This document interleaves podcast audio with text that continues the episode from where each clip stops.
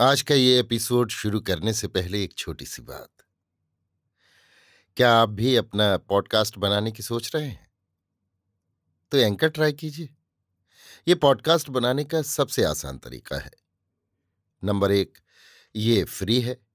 Number दो, इसमें कई सारे ऐसे टूल्स हैं जो आपको अपने फ़ोन और कंप्यूटर पर रिकॉर्ड और एडिट करने की फैसिलिटी देते हैं। नंबर तीन आप अपने पॉडकास्ट को डिस्ट्रीब्यूट भी कर सकते हैं, जिससे इसे स्पॉटिफाई और दूसरे प्लेटफॉर्म पर सुना जा सके।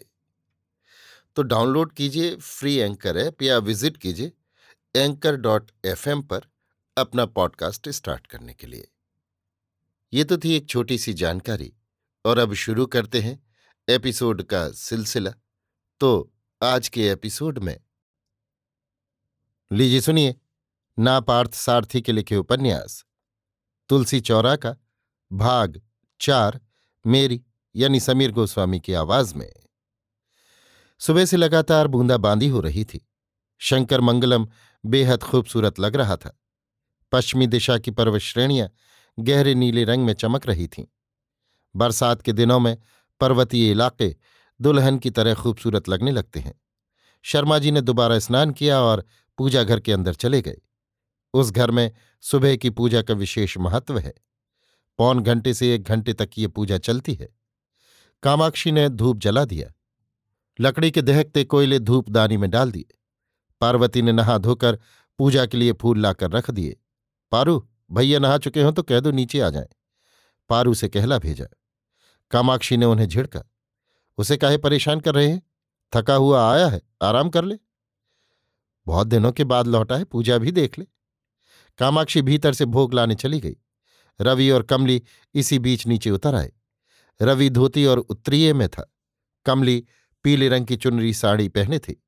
माथे पर टीका शैम्पू से धुले बाल स्लीवलेस ब्लाउज ब्लाउज का रंग त्वचा से मेल खाता हुआ, पहचान में ही नहीं आ रहा था।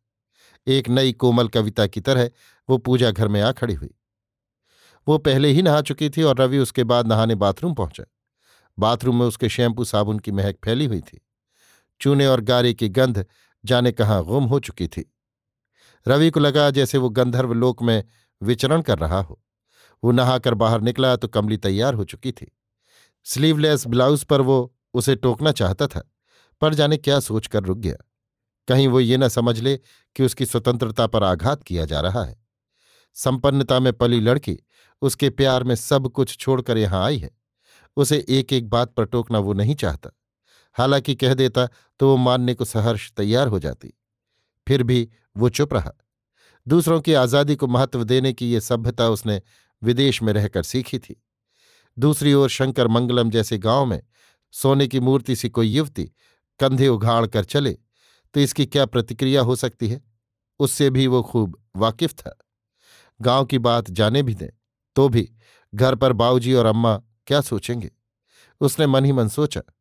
जहाँ तक उसका प्रश्न था, उसे कमली इस रूप में बेहद खूबसूरत लग रही थी। इतनी कि मन हुआ उसे अपने सीने से लगा ले, पर चुप ही रहा। अम्मा भी उसे बहुत प्यार करती हैं। कमली तो जान भी दे सकती है, पर वो कतई नहीं चाहता कि अम्मा और कमली के बीच में हल्का सा मनमुटाव भी हो। कमली का मन तो फूल सा कोमल है। उसकी सौजन्यता किसी भी समस्या को सुलझा सकेगी। इसका पूरा विश्वास उसे था। उसकी सारी चिंता अम्मा को लेकर थी।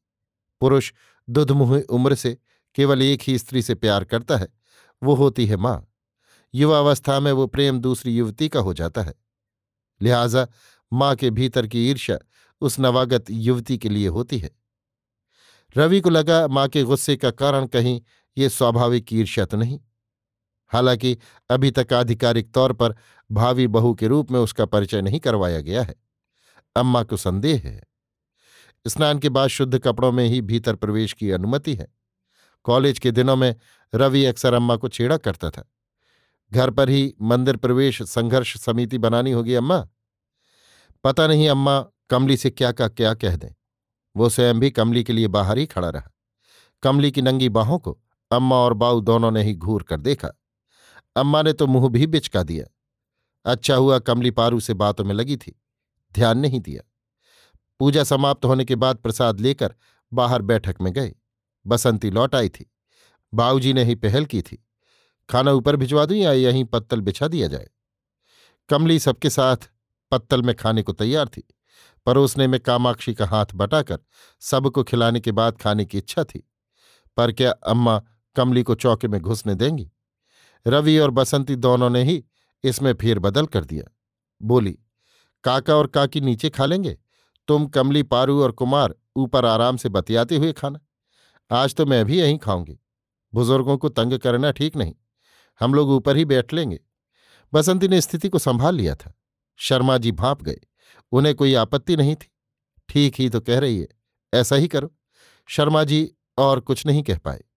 रवि कमली को लेकर ऊपर चला गया। बसंती, कुमार और पार्वती चौके से खाना ऊपर ले जाने लगे। उनके ऊपर आने के पहले जो थोड़ा वक्त लगा था, रवि ने कमली को दो तीन बातें बता दी। कुमार और पारू को अपने हाथ से घड़ी देने को कहा।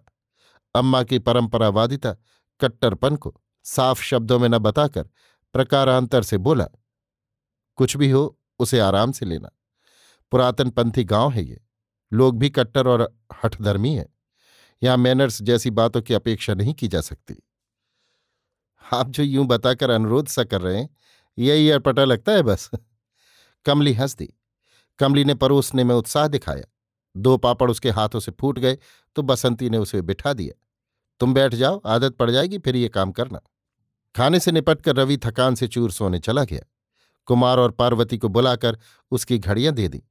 बसंती को सेंट की बोतल पकड़ाती बोली बसंती, यदि रोज एक टोकरी भर चमेली के फूलों का वादा करो तो ये तमाम मित्र सड़क पर फेंक दूँ।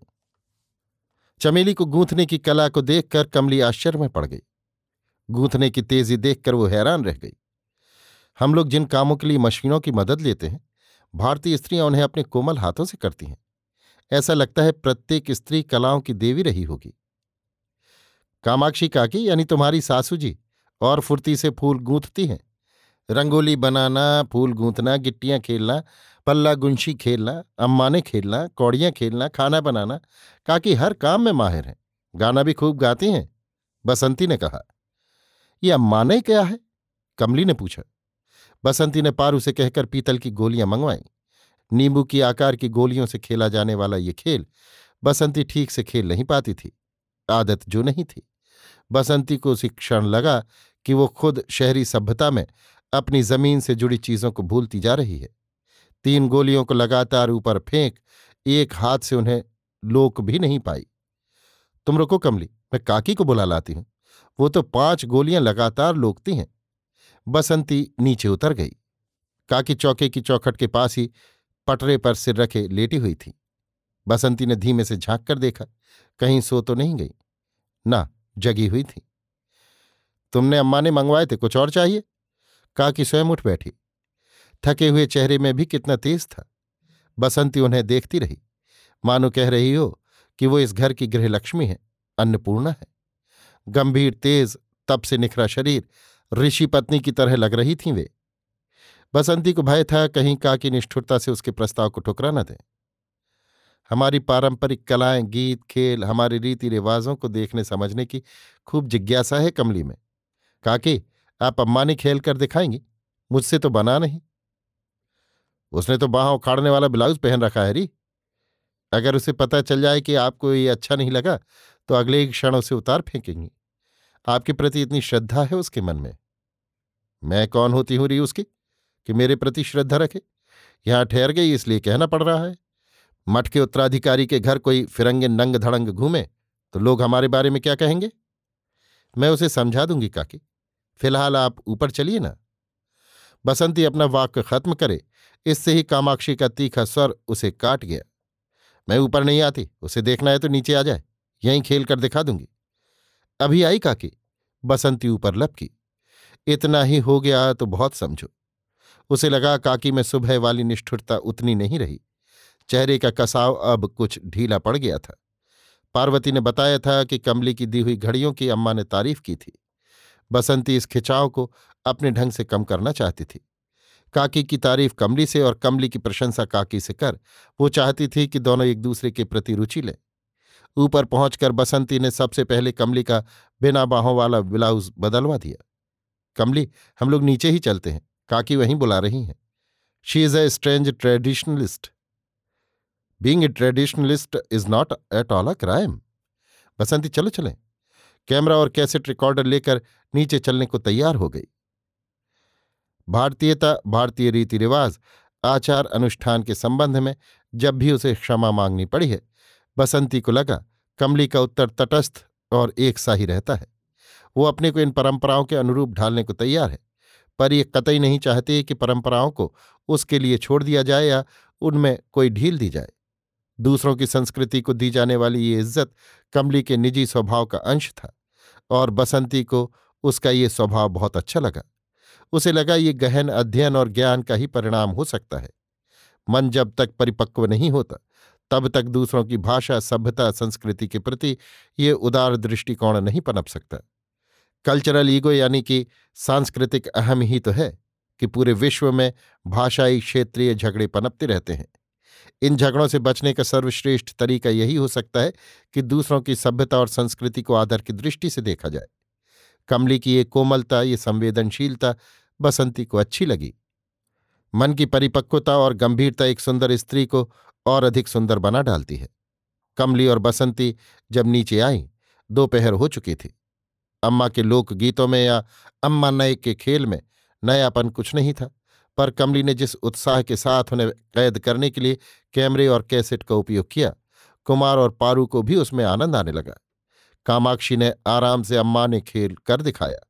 पहले तीन गोलियों से फिर पाँच। मधुर स्वर में प्रचलित लोकगीत गाकर सुनाया। हल्की सी हँसी सजाए होठों पर सखीरी, सुंदरी सजी धजी गहनों से आई सखीरी। शिव की तपस्या भंग करने चली आई वो सखीरी। कुमकुम का टीका लगाए, कलश से स्तनों वाली है वो सखीरी।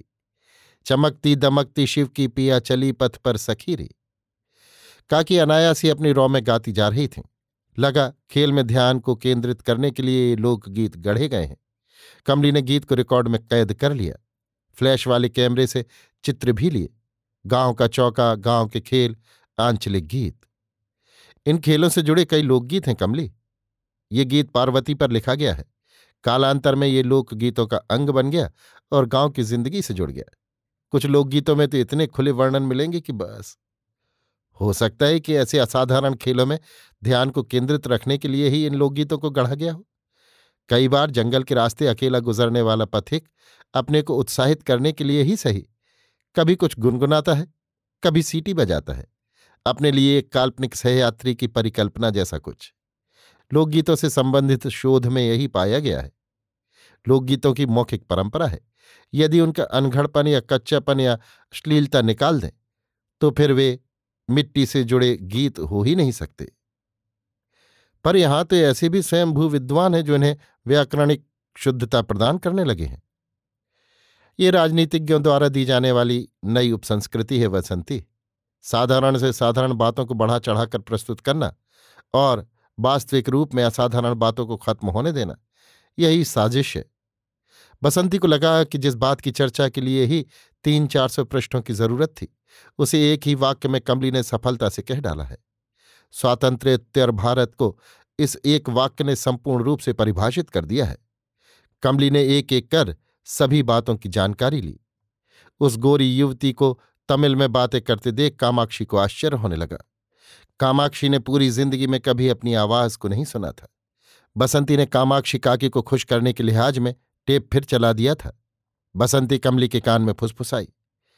दूरी रखना इस रिकॉर्डर को, इसका कवर चमड़े का है। चमड़ा छू जाए तो काकी स्नान कर लेंगे। काकी शर्माई सी अपने ही गाय गीतों को सुन रही थी।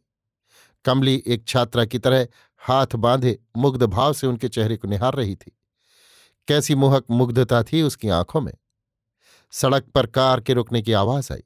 अगले ही क्षण वेणुका का कसवर और ओसारे पर लेटे पंडित विश्वेश्वर शर्मा का स्वर भी सुनाई दिया। बाबूजी पड़ोस वाले गाँव गए थे, अभी लौटे हैं शायद। बसंती बाहर चली गई। क्यों बसंती? बाय और आंतरिक मामले कैसे हैं? कोई इंप्रूवमेंट बसंती आशय समझ गई। बाऊजी, कल्चरल एक्सचेंज का काम चल रहा है। काकी ने अम्माने का गीत गाया। कमली ने उसे रिकॉर्ड कर लिया और दोबारा काकी को सुनवा रही हैं। काकी को अच्छा लग रहा है कि विदेशी युवती इन बातों में रुचि ले रही है, पर पर क्या? कमली और रवि के संबंधों की बात यदि वे जान जाए तो पता नहीं उससे पचा पाए या नहीं। रिश्तों की बुनियाद है पारस्परिक विश्वास, यही डिप्लोमेसी है। वेणु काका मुस्कुराए। जल्दबाजी में सीधे सीधे कुछ मत कह बैठना बिटिया। काकी को अपने भ्रम में ही कुछ दिन जी लेने दो। वरना घर में कलह मच जाएगा। वो अपने आप ही बात को समझे, यही उचित है।